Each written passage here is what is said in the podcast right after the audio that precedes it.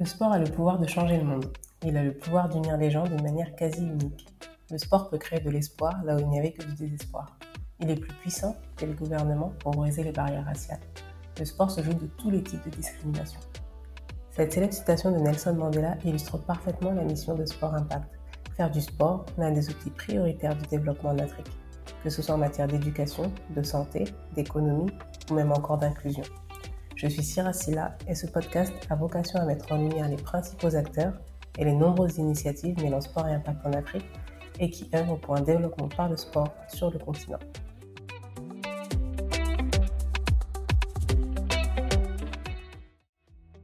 Dans ce nouvel épisode du podcast Sport Impact, je reçois la boxeuse Estelle Mosselli. Dans quelques semaines, elle disputera son 11e combat pro et c'est à Kinshasa, au Congo dont elle est originaire, qu'il aura lieu. Championne olympique à Londres en 2012, Estelle nous raconte ses débuts dans la boxe et comment ses parents l'ont accompagnée et soutenue, non sans difficulté.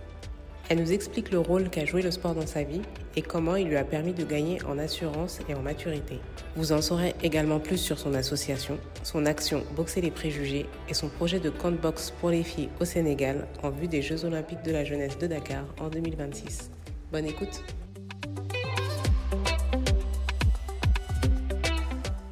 Alors moi c'est Estelle Mosselli, je suis euh, championne de boxe anglaise. J'ai été championne olympique aux Jeux de Rio 2016 et également championne du monde euh, quelques mois avant les Jeux. Et aujourd'hui je suis professionnelle. J'ai un titre mondial IBO que j'ai défendu déjà 4 euh, ou 5 fois. Euh, puis voilà, hein, je, suis, je, suis, sportive. ok. Et qu'est-ce qui t'a amené à la boxe? J'ai atterri dans la boxe à 12 ans un peu par hasard. Euh, c'est un peu l'âge où, on cherche son sport et j'ai fait pas mal d'autres sports avant ça, euh, des sports artistiques, des sports aussi un peu de, performance avec la natation. Euh, et, j'avais envie de faire un sport de combat et puis la boxe c'est ce qui me plaisait le plus un peu dans les sports de combat. Donc c'est comme ça que j'ai atterri à la boxe, d'abord par envie d'essayer un sport et puis ça m'a plu et j'ai continué. J'ai aussi démarré les compétitions dans ce sport-là et je pense que je me suis aussi découvert mon esprit compétitif à travers ce sport. ce qui m'a permis d'année, d'année en année euh, de toujours vouloir repousser un peu les limites et de, vouloir performer et de vouloir continuer finalement ce sport. Ok. Et la boxe, elle est souvent assimilée à un sport un peu violent. Et, euh, c'est d'ailleurs pour ça qu'on n'encourage pas forcément les filles à faire de la boxe, en tout cas ici euh, au Sénégal ou en Afrique en général. Comment toi, tu as vu ça? Comment ça s'est passé pour toi quand tu étais plus jeune, quand tu as commencé, tes parents Alors moi, quand j'ai commencé, j'ai pas eu de de, mes parents ont été favorables, entre guillemets, puisque ma mère n'était pas trop, euh, trop pour que je fasse de la boxe, parce que c'est vrai qu'elle elle, m'avait inscrite euh, dès le plus jeune âge dans des sports plutôt artistiques, de la danse classique, j'ai fait du patinage, donc passer en boxe, ça a été pour elle un peu déstabilisant. mon père était pour, il ne voyait pas forcément d'inconvénient à ce que je fasse ce sport-là. Après, c'est plus dans la pratique que, les choses se sont un peu inversées parce que mon père voyant que j'étais la seule fille euh, dans le club et euh, voyant aussi la difficulté euh, au niveau du combat lui-même, parce que ça reste un sport de combat. Et quand on est une fille 12 ans dans le club, il n'y avait que des garçons et la plupart avaient entre 15 et 16 ans. Donc c'était impressionnant pour lui. Et je pense qu'il voyait plus le danger. Et il s'est dit, ouais, je veux pas que ma fille prenne des coups. quoi. Et donc là, il a voulu, au bout de 2-3 mois, il, a vu que comment ça, ça tournait, qu'il n'y avait que des garçons. Il a dit, non, non, ma fille, il faut que tu arrêtes. Euh, et, ma mère, elle a vraiment vu l'envie que j'avais de continuer ce sport. Et elle, au contraire, elle a pris le parti de dire non, bah écoute, c'est ce que tu veux faire. Moi, je suis pour que tu fasses ce que tu veux faire. Et, euh, euh, donc, ça a été un peu une bataille de tous les jours pour dire à mon papa non, bah moi, j'ai envie de faire ce sport, j'ai envie de continuer, donc je continue. et finalement, c'est à force de faire le sport que bon, c'était, il fallait qu'il l'accepte d'une part parce qu'il ne voulait pas que j'abandonne mes études et que, euh, et que parfois ça arrive dans l'esprit un peu des, parents et plus, euh, plus avant, maintenant ça se démocratise plus, mais c'était voilà, on va faire euh, du sport, donc on va abandonner ses études. Un peu comme mm. les, les, les, milieux artistiques où ouais, tu vas te lancer dans la musique, mais tu vas abandonner tout le reste tu dois choisir, en, pensant que tu vas gagner plein d'argent, mais en fait c'est pas ça la vie en gros. Mm. Et donc il a fallu que je maintienne mes études, il a fallu que je m'entraîne aussi. Euh, et, à force d'entraînement, bah, il s'est rendu compte aussi que ça pouvait ouvrir euh, d'autres portes. Que ça a amené d'autres choses. J'ai voyagé très jeune, moi, à travers ce sport, puisque je suis rentrée en équipe de France cinq ans plus tard, à 17 ans. Ça m'a permis de voyager, d'avoir une ouverture sur le monde. J'ai pu faire des compétitions internationales.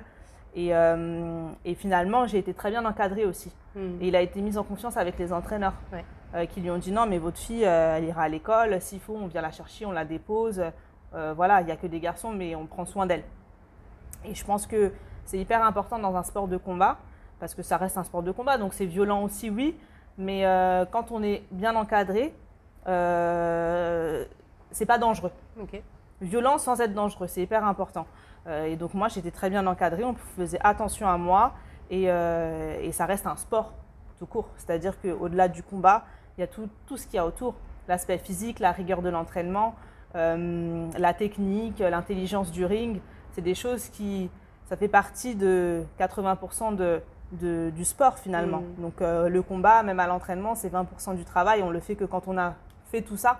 Donc avant d'arriver à ce qu'on peut apparenter aussi à quelque chose de violent, c'est-à-dire le combat, mais on fait plein de choses à côté. Et ça, c'est hyper important dans la construction. Euh, ça a été hyper important dans ma construction et même euh, dans la construction du sportif et du jeune, je trouve que c'est des valeurs hyper importantes.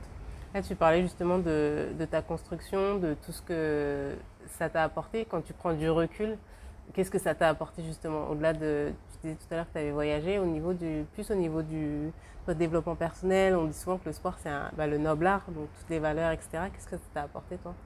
Moi, ça m'a apporté beaucoup. Ça m'a apporté. Euh, euh, J'étais pas quelqu'un qui avait peu confiance en moi, mais ça m'a apporté de l'assurance.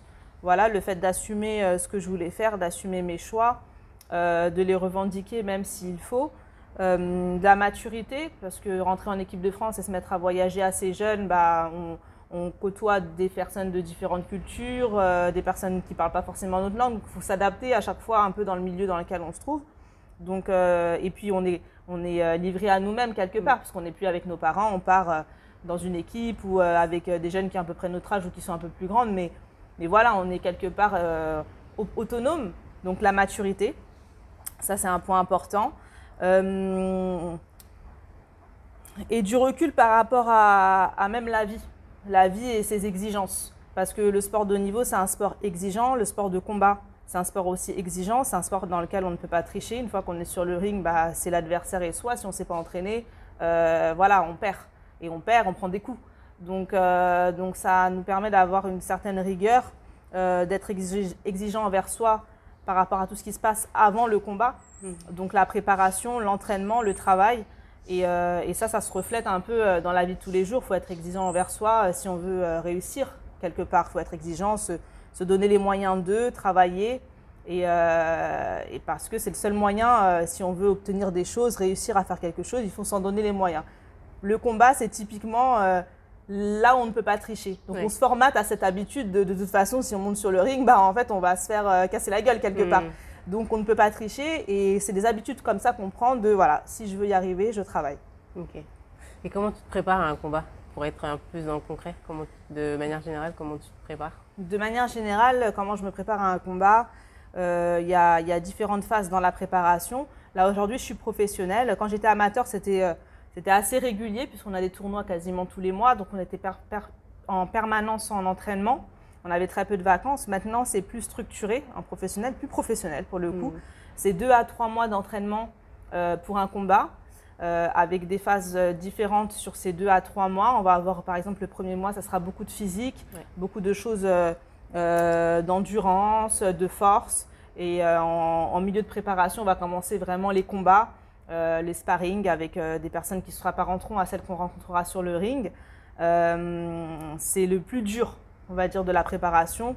Et sur la fin, on va être sur des choses plus rapides, plus intenses, euh, plus précises, plus, encore travailler la technique et on commence à se mettre dans sa bulle jusqu'au combat. Et puis après le combat, euh, il y a le temps de la récupération, deux à trois semaines pour récupérer euh, d'un combat, selon aussi l'ampleur du combat, l'enjeu, la difficulté. Ça peut être des préparations plus ou moins longues. Ça peut mettre quatre mois, cinq mois de préparation. Mais de manière générale, voilà, on est sur deux à trois mois de prépa pour un combat. Si on se relâche pas trois mois derrière, mais en général, on fait en sorte d'avoir cette rigueur. De, on reste des sportifs, donc de manière générale, on a l'habitude de s'entretenir. Et comment tu fais pour rester, enfin, quand tu disais cinq mois de préparation, pour rester cinq mois concentré sur un objectif? Bah, ça peut être difficile de rester concentré cinq mois sur un objectif. Moi, je suis sortie là d'une préparation assez longue. Euh, pas forcément parce que je préparais un gros combat, mais parce que euh, j'avais, j'étais un peu dans le flou du combat. Je ne savais pas quand est-ce que j'allais combattre. Et en septembre euh, de l'année dernière, donc en septembre 2021, je me suis dit non, mais si j'ai pas de combat, maintenant il faut que je me remette dedans. Hmm. Parce que ça faisait un ou deux mois déjà que, que, que je prenais de la pâte à l'entraînement, que je venais plus trop parce que j'avais plus de, pas d'objectif. Et donc, on a commencé la prépa en septembre. On espérait boxer en décembre, ça s'est pas fait. Et finalement, j'ai boxé au mois de mars. Donc, ça a été une préparation très longue. Euh, c'est difficile de rester motivé, de rester dedans, mais on, essaye de voir à plus long terme. Et moi, j'ai essayé de voir à plus long terme, c'est-à-dire que l'objectif immédiat, c'est de boxer. Mhm. Mais euh, c'est pour ça qu'on prépare un combat sur 2-3 mois. On a un objectif immédiat, c'est de boxer. Mais quel est le plus grand objectif derrière ça? Est-ce qu'on boxe juste pour boxer? Moi, je sais que je boxe pas juste pour boxer. Je boxe parce que j'ai envie d'être la meilleure, que j'ai des, objectifs plus grands. Comme par le passé, j'avais les Jeux Olympiques en 2016. Bah, ça, c'est quelque chose que je prépare depuis que j'ai 17 ans. Et je les ai gagnés euh, à 23 ou 24, je crois c'était le jour de mon anniversaire, je crois que j'avais 24 ans.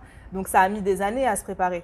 Et, pour, et entre-temps, il y a eu des, des, compétitions, mais l'objectif majeur, c'était les Jeux. Aujourd'hui, mon objectif majeur, c'est d'être la numéro 1 mondiale, d'être championne toute catégorie, enfin, tout, euh, toute ceinture confondue. Et ça, c'est quelque chose qui prend du temps. Donc voilà, il faut penser à ça en permanence et dans les moments où ça devient un peu plus dur, se dire que voilà, se poser, prendre le temps aussi de, se poser. Euh, si euh, ça arrive d'avoir des coups de mou, bah, si mm. on doit prendre 4-5 jours de repos parce qu'on n'arrive pas, on n'est pas dedans, on les prend. Et puis on se remobilise sur, en se posant les bonnes questions. Quel est mon objectif Est-ce que c'est ce combat-là qui n'arrive pas mais qui va arriver, quoi qu'il arrive, mm. parce qu'il y a un objectif plus grand? Est-ce que ça vaut le coup de, perdre euh, les deux mois que j'ai déjà fait parce que euh, pendant deux, trois, quatre jours, je suis pas bien hmm. Non, quitte à prendre une semaine, ne rien faire, mais pour se remobiliser et pas perdre du coup cet entraînement-là, bah, je vais les prendre. Ouais. c'est vachement mental en fait. Ouais, c'est beaucoup, c'est très, c'est très mental. Faut, faut prendre finalement tous les outils qu'on a à notre disposition. Chaque personne est différente, chaque personne a ses sacrifices, mais on fait tous des sacrifices. Hmm. C'est-à-dire que voilà, ça sera pas, pas forcément les mêmes, mais une préparation sportive, c'est quand même exigeant. Donc, il y aura toujours des moments où on sera obligé de faire des sacrifices. Donc, se remémorer ces sacrifices, il ne faut pas qu'on les fasse pour rien. Euh, et, moi, je sais qu'aujourd'hui, j'ai une préparation où je ne vois pas forcément tout le temps mes enfants, pas forcément tout le temps ma famille. Euh, je ne fais pas tout le temps euh, ce que j'ai envie de faire, je ne pars pas tout le temps en vacances.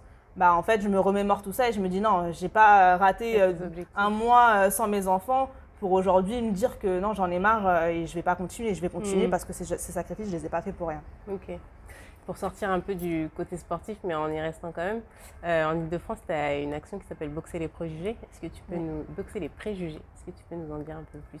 Alors oui, j'ai une action qui s'appelle Boxer les, préjugés, euh, que j'ai montée euh, dans mon association Elperf. C'est une, association un peu pour les sportives, les sportives de haut niveau qui veulent performer et pour les aider un peu dans des problématiques qui, qui concernent plutôt les femmes, les pauses de carrière pour faire un enfant, euh, les, problèmes un peu liés aux femmes, tels que les problèmes hormonaux, dans les mhm. sports par exemple à catégorie de poids, c'est des choses qu'on peut rencontrer.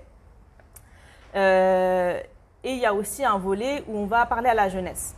Et on fait appel à ces champions parfois pour aller parler à la jeunesse, d'une part. Et d'autre part, euh, voilà, j'avais envie de, de que le travail soit complet. On parle aux sportifs de niveau parce que je trouve que les sportifs de niveau, parce que je trouve que les sportifs de haut niveau, c'est, ça se place en exemple et on ne va pas forcément les aider. Euh, pourtant, euh, on, on, parle beaucoup d'aider la jeunesse, d'aider les mm. jeunes, euh, le sport pour tous, mais finalement, moi j'avais remarqué, et j'ai remarqué aussi quand je suis devenue championne olympique, que bah, quand j'ai été championne olympique, on a eu 30% de licenciés féminines en plus. Donc ça a un gros impact, mm. les performances des, sports des sportifs de haut niveau. Et pourtant, les sportifs de haut niveau aussi galèrent. Ils ont besoin d'être aidés. Mais on ne va pas forcément les voir parce qu'on se dit non, c'est bon, eux, ça y est, c'est des sportifs de haut niveau. Euh, s'ils ont réussi à être champions, ils n'ont pas besoin d'aide. Mm. Pourtant, il y a plein de sportifs qui ont besoin d'aide. Et, euh, mais c'était important aussi euh, que ces sportifs, quelque part, viennent à la rencontre des jeunes pour, pour leur montrer, eux, comment ils, sont ils en sont arrivés là. Et pour qu'on se dise plus, ah bah ce champion, il est devenu champion comme ça. Mm. Non, pour qu'on leur explique que voilà, nous, on est là parce qu'on a travaillé. regardez, on est finalement des personnes comme les autres. Moi, j'ai des enfants, d'autres auront un travail, enfin, pour montrer ce qu'est le sport et à quoi peut servir le sport aussi. Voilà, ça peut, ça peut vous, vous changer la vie, mais c'est pas obligatoire. Donc, continuez à travailler. Vous pouvez travailler dur dans le sport pour y arriver, mais continuez à travailler à côté parce que le sport ne fait pas tout.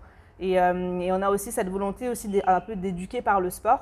et de leur donner les, les bons outils, les bonnes valeurs et les bons partages d'expérience qui leur permettront de, de prendre le sport euh, à leur juste valeur finalement. Soit moi, je suis quelqu'un, j'ai envie de faire du sport par loisir, donc je ne vais pas être trop exigeant envers moi et envers euh, mes performances. Si demain je vais faire une compétition je perds, c'est pas grave. Mhm. Euh, et je vais pas être trop exigeant envers moi aussi à me dire euh, non, il faut que je mise tout sur le sport, donc j'abandonne tout. Ouais. Non, les choses sont totalement conciliables. Faites du sport parce que vous avez envie de faire du sport déjà. Et puis, euh, et puis si vous voulez arriver, travaillez, mais travaillez autant que vous allez travailler à côté à l'école ou autant que vous allez aider votre famille. Enfin, ça, fait ça doit être intégré dans votre vie. Ça ne doit pas prendre la place Hmm. de votre vie. C'est pas l'un sans l'autre. C'est pas l'un euh, sans l'autre, exactement. Mm. Par rapport à ce que tu disais, je pense que les gens ils assimilent vite euh, le sportif de haut niveau et sportive à la réussite, mais complète en fait, financièrement, euh, que tu es une star, etc. Complètement. Alors que en fonction des sports, c'est vrai que c'est pas du tout les mêmes, euh, pas du tout les mêmes, les mêmes récompenses. Bien sûr, bah, rien que moi j'ai l'exemple en France. Euh, on a quelques sports qu'on voit et on se dit tous les sports sont comme ça, Ouais. on gagne beaucoup d'argent. Euh, 80% des sports, euh, les, les, les, on- les- les sportifs sont très mal payés et cas, doivent travailler à côté pour subvenir à leurs besoins. Mhm. Et parfois, c'est des sports tellement exigeants que ça leur prend tellement de temps que finalement, ils se retrouvent dans des situations de précarité parce qu'ils ne peuvent pas travailler à la hauteur de, leur, euh, de leurs besoins parce qu'ils sont obligés quand même de travailler pour leur sport parce que c'est Mhm. des sports exigeants. Et ça, c'est important que dans, dans, dans l'imaginaire, bah voilà, une fois qu'on est grand, on a des idées euh, qui sont difficilement euh, transformables euh, et difficilement. C'est difficile de faire accepter des choses une fois qu'on a une façon de penser, Ouais, une fois qu'on est grand. C'est pour ça que c'est important de parler aux jeunes et de leur expliquer dès le plus jeune âge ce qu'est le sport. Comme ça, ils grandissent avec des bonnes bases déjà sur leur vision du sport, sur ce que ça peut apporter, ce que ça peut ne pas apporter, ce que ça demande, ce que ça exige. Et, et également sur le fait qu'il n'y a pas qu'un sport. Parce qu'on voit beaucoup à la télé le sport, ah oui, bah moi je connais le foot, je connais Ouais. le basket, je me dis, mais en fait il y a plein de sports. Donc il y en a qui n'aiment pas le sport, ils vont dire, moi j'aime pas le sport. Mais t'as fait quoi comme sport? Mm. Si t'as fait deux En ou trois sports, tu peux pas dire sports, que ouais. tu n'aimes pas le sport. C'est comme euh, quand tu vas à l'école. T'as les maths, t'as l'histoire, t'as plein de matières. Mm. Bah peut-être tu vas aimer l'histoire, peut-être que tu vas aimer l'art plastique et t'aimeras pas les autres. Ça, ça, ça, résume pas à j'aime rien. Non, t'aimeras un truc toujours. Et bah le sport c'est pareil. Peut-être que t'aimeras le tennis, peut-être que t'aimeras la natation, t'aimeras un sport. Mais il faut accepter d'aller découvrir les différents sports. Ok. Et euh, ce que tu disais tout à l'heure, là, les échanges, organiser des, des échanges avec la jeunesse, tu l'as aussi fait là pendant tes, tes différents séjours au Sénégal. Je sais que c'est important pour toi. Quelle vision tu as de, de la boxe sur le continent africain? Quelle vision tu avais avant de venir? Et peut-être qu'elle a changé euh, par rapport à tes visites. euh. Alors c'est vrai que je l'ai faite ici, j'avais à cœur. Moi je trouve que les échanges sont hyper importants entre, entre pays, entre continents, parce que faut pas s'arrêter à une simple vision que moi j'ai eue euh, par exemple en allant en France, j'avais envie de voir ce qui se passait ailleurs. Euh, et, la première fois que je l'ai fait au Congo, en RDC, et tout de suite j'ai vu qu'on n'a pas les mêmes exigences en fait, pas les mêmes difficultés. Quand je suis venue ici au Sénégal, euh, pareil, j'ai vu que c'est pas forcément les mêmes difficultés qu'on a sur le continent européen, qu'on retrouve ici au Sénégal. Et moi, ce qui m'a le plus frappé, c'est pour ça que à chaque fois que je viens, j'ai à cœur de venir avec du matériel, etc. C'est que, c'est que ici, on est plus sur un manque de moyens matériels.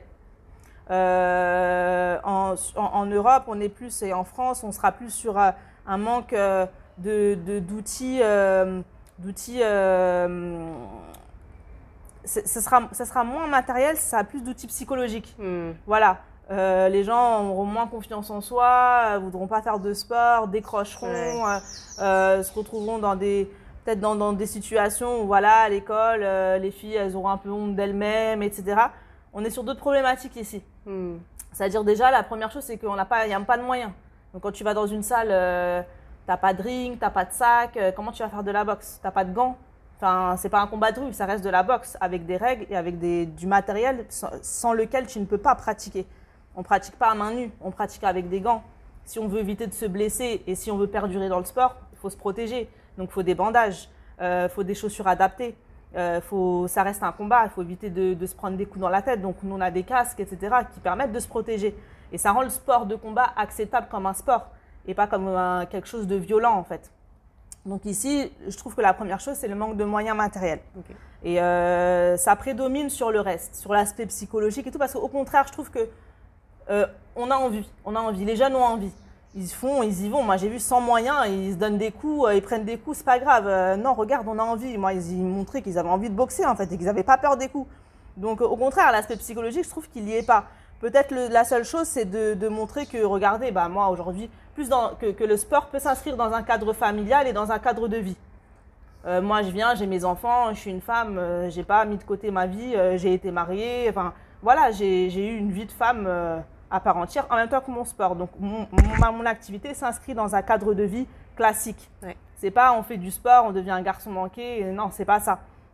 Mais euh, et ça, c'est ça, c'est ce côté-là qu'on peut avoir dans la- l'aspect psychologique, qu'on retrouve aussi un peu euh, en France, dans nos quartiers, etc. Que, Mm. que c'est pas euh, soit t'es un garçon manqué, tu fais de la boxe, soit t'es une femme. Non, tu peux être une femme, avoir ta vie et faire du sport.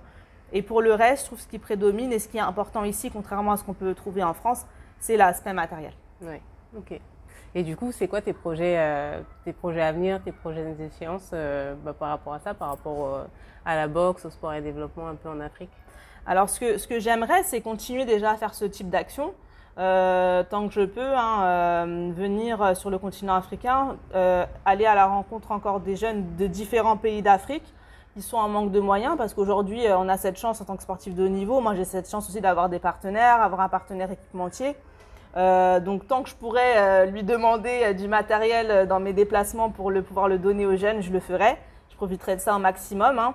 À chaque fois que je me déplace, même demain, si je me déplace juste pour des vacances, je sais que je partirai toujours avec du matériel parce que ça coûte rien de prendre une après-midi sur une semaine de vacances et d'aller voir les jeunes et de leur donner du matériel.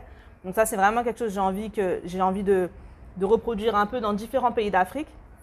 Et puis euh, ici à Dakar, euh, j'ai trouvé qu'il y avait une forte mentalité euh, et une forte présence du sport et qu'il y avait des choses qui, voulaient être faites et être menées sur des projets sportifs. Et je pense que le fait qu'il y ait les JOJ, ils sont pour quelque chose, les JOJ en 2026. Donc c'est bien de s'appuyer sur des événements majeurs pour, pour mener des projets. Voilà, c'est pas tout le temps évident de mener des projets, même chez nous en France, hein, c'est pas tout le temps évident de mener des projets. Mais souvent, quand il y a un événement majeur, bah, c'est là que tout le monde euh, met- essaye de mettre la main à la porte et essaie de sortir des projets. Donc il faut profiter aussi de ça. Exactement. Comme en France, on a les Jeux euh, en 2024, bah, il y a plein de projets qui, qui voient le jour et, et qui sont aidés. Euh, ici, je pense que les, les JO de la jeunesse en 2026 font qu'il y a des projets qui seront soutenus, qui seront aidés et qu'on portera un peu plus d'attention sur le sport. Donc j'aimerais profiter de ça pour mener des- un projet régulier. Et dans mon sport, ça serait par exemple, ça serait par exemple mettre en place une action sportive euh, qui permettrait aux, aux filles de, de progresser. Et pour moi, on peut progresser qu'à travers les échanges. C'est ce que j'ai vécu moi en tant que compétitrice à travers l'équipe de France. On avait beaucoup, beaucoup de déplacements, Mhm. on rencontrait d'autres nations et c'est ce qui nous faisait progresser. Et c'est ce qui nous a fait progresser au- aussi en termes de personnes, c'est-à-dire en termes de maturité, la rencontre avec les autres, mais aussi dans notre sport. Parce que du coup, on se jauge avec d'autres nations qui sont peut-être plus fortes, moins fortes, ou qui ont des techniques différentes. Et ça, c'est hyper important pour, euh, pour être une compétitrice et pour être dans un niveau international. On est obligé de savoir ce qui se fait ailleurs. Donc, mettre en place une action euh, euh, régulière, c'est-à-dire une fois par an, où, où des, des nations se rencontreraient le temps d'un- d'une semaine, dix jours pour faire un stage, pour s'entraîner ensemble, pour partager ensemble, et à la fin avoir une compétition parce que la compétition, euh, c'est toujours bien, reste, euh, c'est toujours motivant, ça reste, et puis ça fait des combats en plus, et je pense qu'aussi on est en manque de, de ça en Afrique. Les filles partent pas souvent à l'étranger, partent pas souvent dans les tournois, donc si en plus elles peuvent acquérir un peu de combat et un peu d'expérience, euh, c'est pas mal. Et enfin, ce serait quoi ton rêve pour la boxe et le continent africain?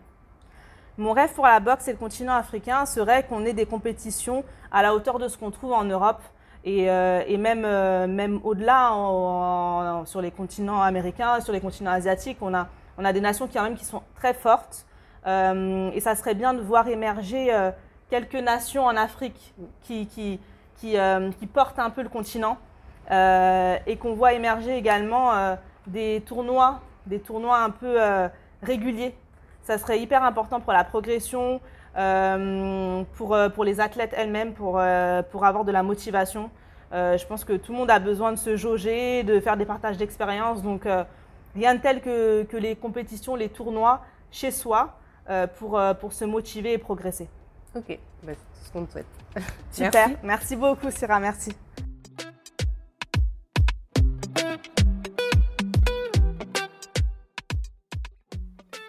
Un grand merci pour votre écoute. Si l'épisode vous a plu, n'hésitez pas à aller glisser un commentaire et des étoiles, 5 de préférence, sur votre plateforme de podcast préférée.